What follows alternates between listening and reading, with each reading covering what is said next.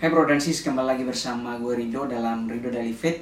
Saya berharap, saya berdoa semoga semuanya dalam keadaan sehat walafiat. Oke, kita akan membahas tentang pro kontra ibadah online. Jadi di tengah-tengah kepanikan global akan virus corona atau COVID-19 ini, mari melihat hal ini dari sudut pandang yang lain. Jangan hanya berpikir ini kurang iman atau itu kurang beriman. Saya mendapat kiriman video dari salah satu teman tentang pro kontra ibadah online ini, dan ini datang dari seorang hamba Tuhan yang saya dulu kagum banget sama dia, dan beliau sangat berapi-api melayani Tuhan bahkan sampai hari ini pun. Tapi ada hal yang menurut saya kurang setuju dalam hal ini, tentang beliau tidak setuju kalau ibadah online. Yuk kita lihat video berikut ini. Tema ke-8 gereja adalah sahabat orang beriman.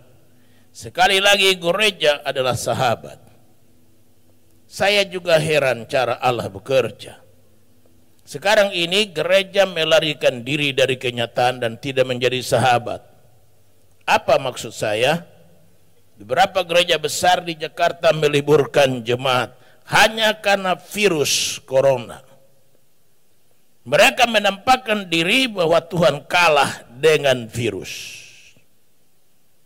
Ketua Sinode pun memberikan WhatsApp, pendeta tidak boleh memegang tangan dengan jemaatnya. Saya baca itu, saya kaget. Besok saya akan telepon Ketua Sinode, kenapa segitu imanmu? Kau khawatir, jangan membagikan kekhawatiran kepada orang lain. Kamu takut, jangan membagikan ketakutan kepada orang lain. Yang harus kita bagi adalah mempercakapkan kehebatan Yesus Kristus. Amen. Yang mengalahkan maut dan kematian. Kita harus mempercakapkan bukan virus corona atau Mercedes. Tapi kita percakapkan bahwa ada satu yang bisa menjawab doa. Ada satu yang memagari dan membentengi umatnya, adalah Yesus Kristus yang tidak berubah kemarin, hari ini, dan sampai selama-lamanya. Sedang goncang-goncangnya iman, justru hari ini tema kita bukan kata ini kebetulan disiapkan karena lagi goncang kiri kanan, tapi ini sudah disiapkan lewat pergumulan doa berbulan-bulan. Herannya jatuh tempo pada waktu sekarang-sekarang ini. Temanya adalah gereja sahabat bagi orang beriman. Nah, saya pingin gereja lain tidak jadi sahabat, melarikan diri karena ketakutan. Saya tidak mau GBI Mawar Saron ikut-ikutan orang takut, ikut-ikutan orang khawatir, ikut-ikutan orang-orang yang tidak punya iman. Haleluya. Moto kita, apapun yang terjadi, ibadah jalan terus. Banjir melanda Jakarta saja orang datang kok. Kenapa kita mesti pusing? Hidup kita bukan di dalam tangan virus. Virus punya mata. Dia cuma sasaran kepada orang-orang yang jauh dari Tuhan. Orang yang dekat dengan Tuhan dipelindungi, dibawa ke paknya. Amen. Virus buta terhadap saudara. Matanya melek terhadap orang-orang yang jauh dari Tuhan. Kuncinya cuma di situ kok. Mari kita akan baca ayat-ayat bertelian dengan ini yang ada pada pokok gereja adalah sahabat bagi orang beriman.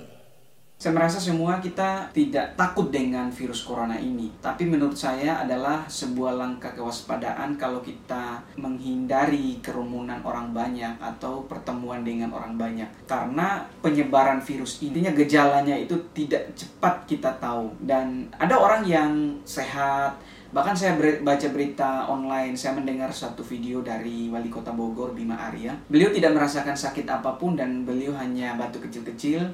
Ya mungkin beliau berpikir itu hanya karena kecapean. Tapi setelah dites, beliau positif kena COVID-19. Dalam hal ini perlu kita bijak mengambil langkah-langkah untuk menjalani kehidupan kita sehari-hari. Nah, di tengah-tengah kepanikan global, Pak Pendeta Yakob Nahuwai mengatakan bahwa gereja-gereja besar yang meliburkan, beliau menganggap bahwa sebagai suatu langkah yang kurang beriman. Ibadah yang dilangsungkan secara online itu menunjukkan bahwa gereja tidak beriman. Saya melihat pendapat seperti ini atau pendapat yang kontra seperti ini yang tidak setuju ibadah secara online. Nah, saya menamakan perspektif gereja-gereja lama dalam memandang perubahan-perubahan dalam masyarakat. Gereja-gereja seperti ini cenderung tidak setuju. Contoh, kalau kita flashback lagi ke zaman dulu, di mana orang-orang berkhotbah harus menggunakan jas, harus menggunakan dasi dan segala macam. Dan semua orang pada saat itu berpikir itu yang paling baik dan paling suci. Dan orang-orang yang berkhotbah pada waktu itu tidak berani menggunakan, ya hanya sebatas kaos di jas begitu.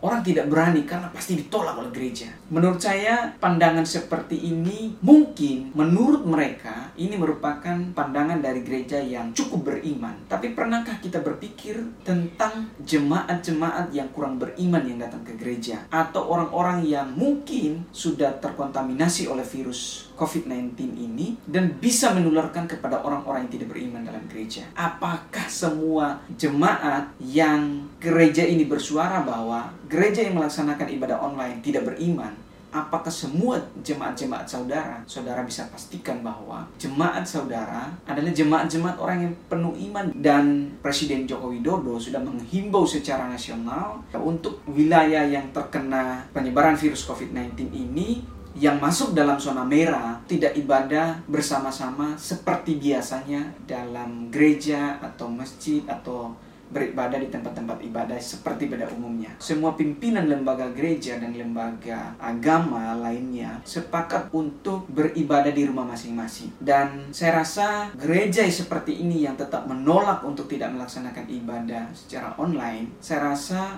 kurang memperhatikan himbauan dari pemerintah, khususnya DKI Jakarta, dalam kasus penyebaran virus COVID-19 ini. Dan saya rasa ini bukan persoalan di belahan dunia Indonesia aja, tapi ini persoalan di seluruh dunia, dan di mana orang sepakat untuk memerangi virus ini dengan mengurangi kontak fisik dengan orang lain dan bersentuhan dengan fasilitas-fasilitas umum. Dan saya rasa iman itu tidak perlu kita tunjukkan secara show off atau secara berlebihan, tapi iman itu bagaimana kita menjalani hidup kita dengan bijak, dengan penuh hikmat, karena saya percaya Tuhan sudah memberikan kita hikmat bagaimana kita harus menjalani, mengantisipasi apa hal-hal kemungkinan terburuk yang terjadi dalam kehidupan kita. Dan saya rasa ya mungkin menurut beliau tidak salah, tapi menurut saya ini merupakan pendapat yang sangat keliru. Nah, bagaimana dengan orang-orang yang pro dengan ibadah online? Saya rasa pandangan ini ya pasti ada pertimbangan-pertimbangan khusus, dipertimbangkan dengan baik. Gereja-gereja yang tetap melaksanakan ibadah secara online, perspektif ini sebagai pandangan gereja-gereja modern yang cepat memahami perubahan, bagaimana mereka meresponi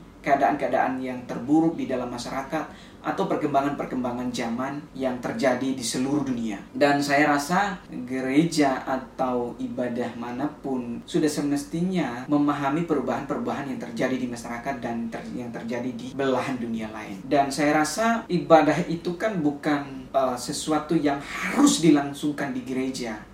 Ketika bait Allah dihancurkan, di mana orang Israel berserakan di mana-mana dan mereka tidak bisa beribadah kepada Tuhan, atau mereka beribadah di rumah dalam kasus Yesus. Dan dia bilang gini, suatu saat kamu tidak akan lagi beribadah di gunung ini atau di tempat ini, tapi kamu akan menyembah Tuhan dalam roh dan kebenaran. Artinya penyembahan kepada Tuhan, beribadah kepada Tuhan tidak bisa lagi dibatasi oleh ruang dan waktu. Nah, itulah sesuatu hal yang gagal dipahami oleh orang Israel pada waktu itu. Mereka gagal memahami maksud dari ibadah kepada Tuhan itu seperti apa. Makanya orang-orang bangsa Israel pada waktu itu untuk beribadah di bait Allah. Dan itulah yang ditentang oleh Yesus, bahwa mereka mengkultuskan tempat, tapi sebenarnya hati mereka jauh dari Tuhan. Nah, inilah yang sebenarnya Tuhan nggak mau dari kita. Nah, apa salahnya kita mengajak orang untuk ibadah online? Bukankah teknologi yang diberikan kepada kita sekarang ini agar kita manfaat. Bagaimana kita harus menjangkau jiwa-jiwa dan kita tidak komunikasi antar kita tidak dibatasi lagi oleh ruang dan waktu. Dan saya rasa gereja seperti ini, gereja yang menurut saya cukup smart atau cukup aware dengan hal yang terjadi di masyarakat. Dan saya rasa ini bukan sesuatu langkah yang kurang beriman. Saya rasa kalau ada orang yang berpandangan bahwa ini merupakan langkah kurang beriman, justru menurut saya ini langkah-langkah dari orang yang cukup beriman dan bijak menghadapi segala situasi, menghadapi kemungkinan-kemungkinan terburuk di dalam gereja. Dan masakah kita harus tunggu beribadah di gereja lalu kita memuji dan menyembah Tuhan? Masa kita harus ke gereja baru kita bisa memuji dan menyembah Tuhan dengan bebas? Sebenarnya itulah yang ditentang oleh Yesus. Jangan membatasi orang menyembah Tuhan oleh tembok gereja, tapi biarlah orang beribadah kepada Tuhan dimanapun dia berada, dalam keadaan apapun, orang tetap menyembah Tuhan. Dan menurut saya ini sebuah langkah yang bijak, di mana gereja betul-betul meresponi perubahan yang terjadi di masyarakat. Ada salah satu masalah yang paling serius yang dihadapi oleh gereja zaman-zaman sekarang ini. Generasi muda hilang dari gereja. Saudara boleh lihat berapa banyak anak muda yang ada di gereja hari-hari ini. Banyak, khususnya di kota Jakarta ini, banyak banget anak muda yang hilang dari gereja. Dan saya rasa ini merupakan satu langkah yang bijak oleh gereja, bagaimana mengadakan ibadah secara live streaming atau online. Dan kita semua bisa menjangkau orang-orang yang mungkin hari ini sudah bete, sudah malas ke gereja. Mungkin saat-saat ini seperti anak muda yang sudah hidup sehari-harinya di gadget, dan mereka kebanyakan aktivitasnya di gadget. Dan menurut saya ini merupakan suatu langkah yang cukup bijak oleh yang diambil oleh gereja untuk menjangkau anak-anak muda zaman sekarang ini. Dan saya merasa hari ini gereja di Jakarta, bahkan di seluruh dunia, gereja-gereja modern khususnya, sedang berlomba-lomba membuat aplikasi bagaimana menjangkau anak-anak muda, bagaimana memberikan kemudahan kepada masyarakat untuk menjangkau gereja lewat gadget yang mereka punya, lewat media yang mereka punya, yang mereka pakai sehari-harinya. Dan saya rasa ini bukan sesuatu yang salah, tapi gereja lebih aware dengan perkembangan zaman yang akan terjadi, perubahan yang begitu cepat. Dan mari kita baca satu firman Tuhan berkaitan dengan pro kontra yang terjadi di masyarakat. Mari kita baca Amsal 22 ayat 3. Saya bacakan buat saudara, demikian bunyi firman Tuhan. Kalau orang bijak melihat malapetaka, bersembunyilah ia, tetapi orang yang tak berpengalaman berjalan terus, lalu celaka. Gereja yang mengambil tindakan untuk online hari ini cukup bijak menanggapi firman Tuhan ini. Dan menurut saya ini merupakan langkah orang-orang yang bijak. Bagaimana aware dengan himbauan dari pemerintah, bagaimana peduli dengan kesehatan banyak orang. Dan gereja tidak mengajak orang bukan untuk tidak beriman, tapi jangan membatasi gereja dengan tembok gereja.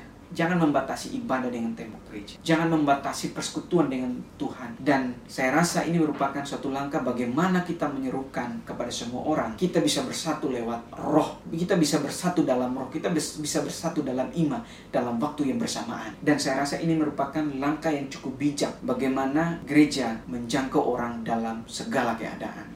Saya ingin menyinggung sedikit tentang apa yang terjadi dengan Yesus ketika Yesus menghadapi bahaya yang akan membahayakan dia waktu dia masih di bumi. Nah, saudara bisa baca di dalam Yohanes 7 ayat 1. Nah, di situ diceritakan bahwa orang Yahudi itu berusaha untuk membunuh Yesus. Tapi kata firman Tuhan begini, ia tetap di Yudea karena orang Yahudi itu berusaha membunuh dia. Orang Yahudi itu menunggu dia untuk keluar dari Yudea dan orang berusaha membunuh dia. Tapi Yesus tetap tinggal di Yudea. Karena apa? Karena Yesus tahu bahaya yang dihadapi. Apakah Yesus takut? Atau sebaliknya, bahwa ini merupakan langkah bijak yang diambil oleh Yesus, bagaimana dia tidak ceroboh atau tidak bijak untuk menghadapi hal-hal terburuk yang terjadi. Sedangkan misi yang dia bawa, misi yang harus dibawa oleh gereja, rencana yang dibawa oleh gereja masih cukup panjang. Dan saya rasa ini merupakan langkah yang cukup bijak. Kemudian di dalam Yohanes 11 ayat 53-54, ketika Yesus mengetahui bahwa orang-orang Yahudi itu berusaha membunuh dia,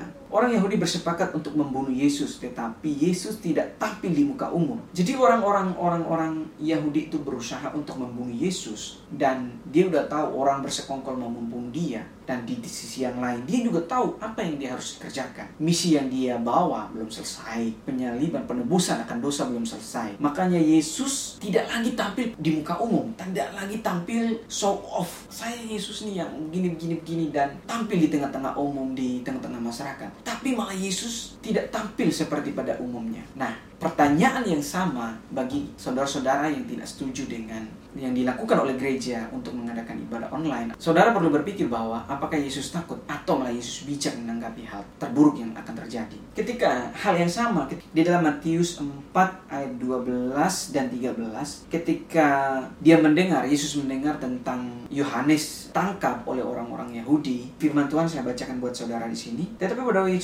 pada waktu Yesus mendengar bahwa Yohanes telah ditangkap, menyingkirlah ia ke Galilea. Ia meninggalkan Nazaret dan diam di Kapernaum di tepi danau di daerah Sebulon dan Naftali. Ketika Yesus tahu bahwa Yohanes ini merupakan orang yang dipersiapkan Tuhan untuk mempersiapkan jalan akan kedatangannya Mesias dan merupakan ancaman bagi orang Yahudi, dan akhirnya orang menangkap Yohanes, dan kemungkinan terburuknya adalah mereka akan menangkap Yesus. Dan setelah Yesus mengetahui hal itu, menyingkir, kata firman Tuhan, menyingkirlah ia ke Galilea dan meninggalkan Nazaret. Nah, apakah langkah Yesus meninggalkan Nazaret kemudian ia pergi ke Galilea merupakan sebuah langkah yang takut? Pertanyaannya bagi saudara yang tidak setuju, apakah Yesus takut dengan orang-orang Israel? Bukankah Yesus itu Tuhan? Dia bisa aja sentil orang-orang itu dengan kuasanya yang begitu dahsyat. Tapi bukan itu yang Yesus pikirkan. Yesus tahu apa yang dia harus kerjakan. Gereja saat ini tahu apa yang dia harus hadapi. Gereja tahu apa yang dia harus lakukan untuk masa depan. Makanya gereja mengambil langkah bijak. Dan saya rasa gereja cukup smart untuk menanggapi hal ini, bagaimana menyediakan ibadah bagi warga jemaat. Dimanapun jemaat Tuhan berada, mereka tetap bisa ibadah dan tetap bisa bersekutu. Dan hal yang berikut adalah, bukankah ini merupakan suatu momen yang paling baik bagi keluarga-keluarga yang saat ini mungkin mereka tidak bisa bersekutu bersama, dan ini merupakan saat yang paling baik bagaimana mereka menyembah Tuhan bersama-sama dengan keluarga mereka. Dan ini kan suatu terobosan, bagaimana kita pakat bersama-sama, berdoa bersama keluarga, bersama gereja, bersama semua umat Tuhan untuk kita tetap beribadah dan berdoa bagi kebangkitan Indonesia. Saya mengajak semua kita untuk melihat hal ini dengan pikiran yang positif, dengan pikiran yang bijak.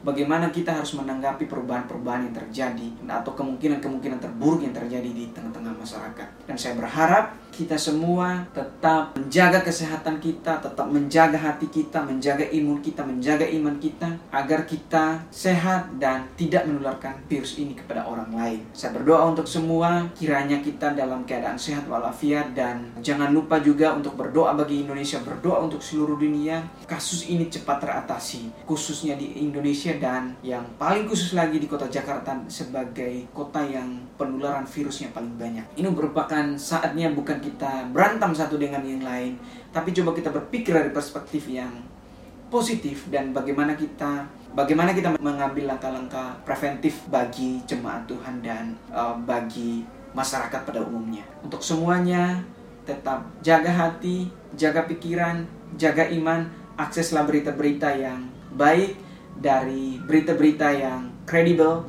dan dari situs-situs yang memang resmi yang disediakan oleh pemerintah. Oh iya, jangan lupa untuk terus dukung channel ini. Saya akan tetap update kondisi Jakarta. Kita tetap berdoa, kita percaya Tuhan melindungi setiap kita. God bless you.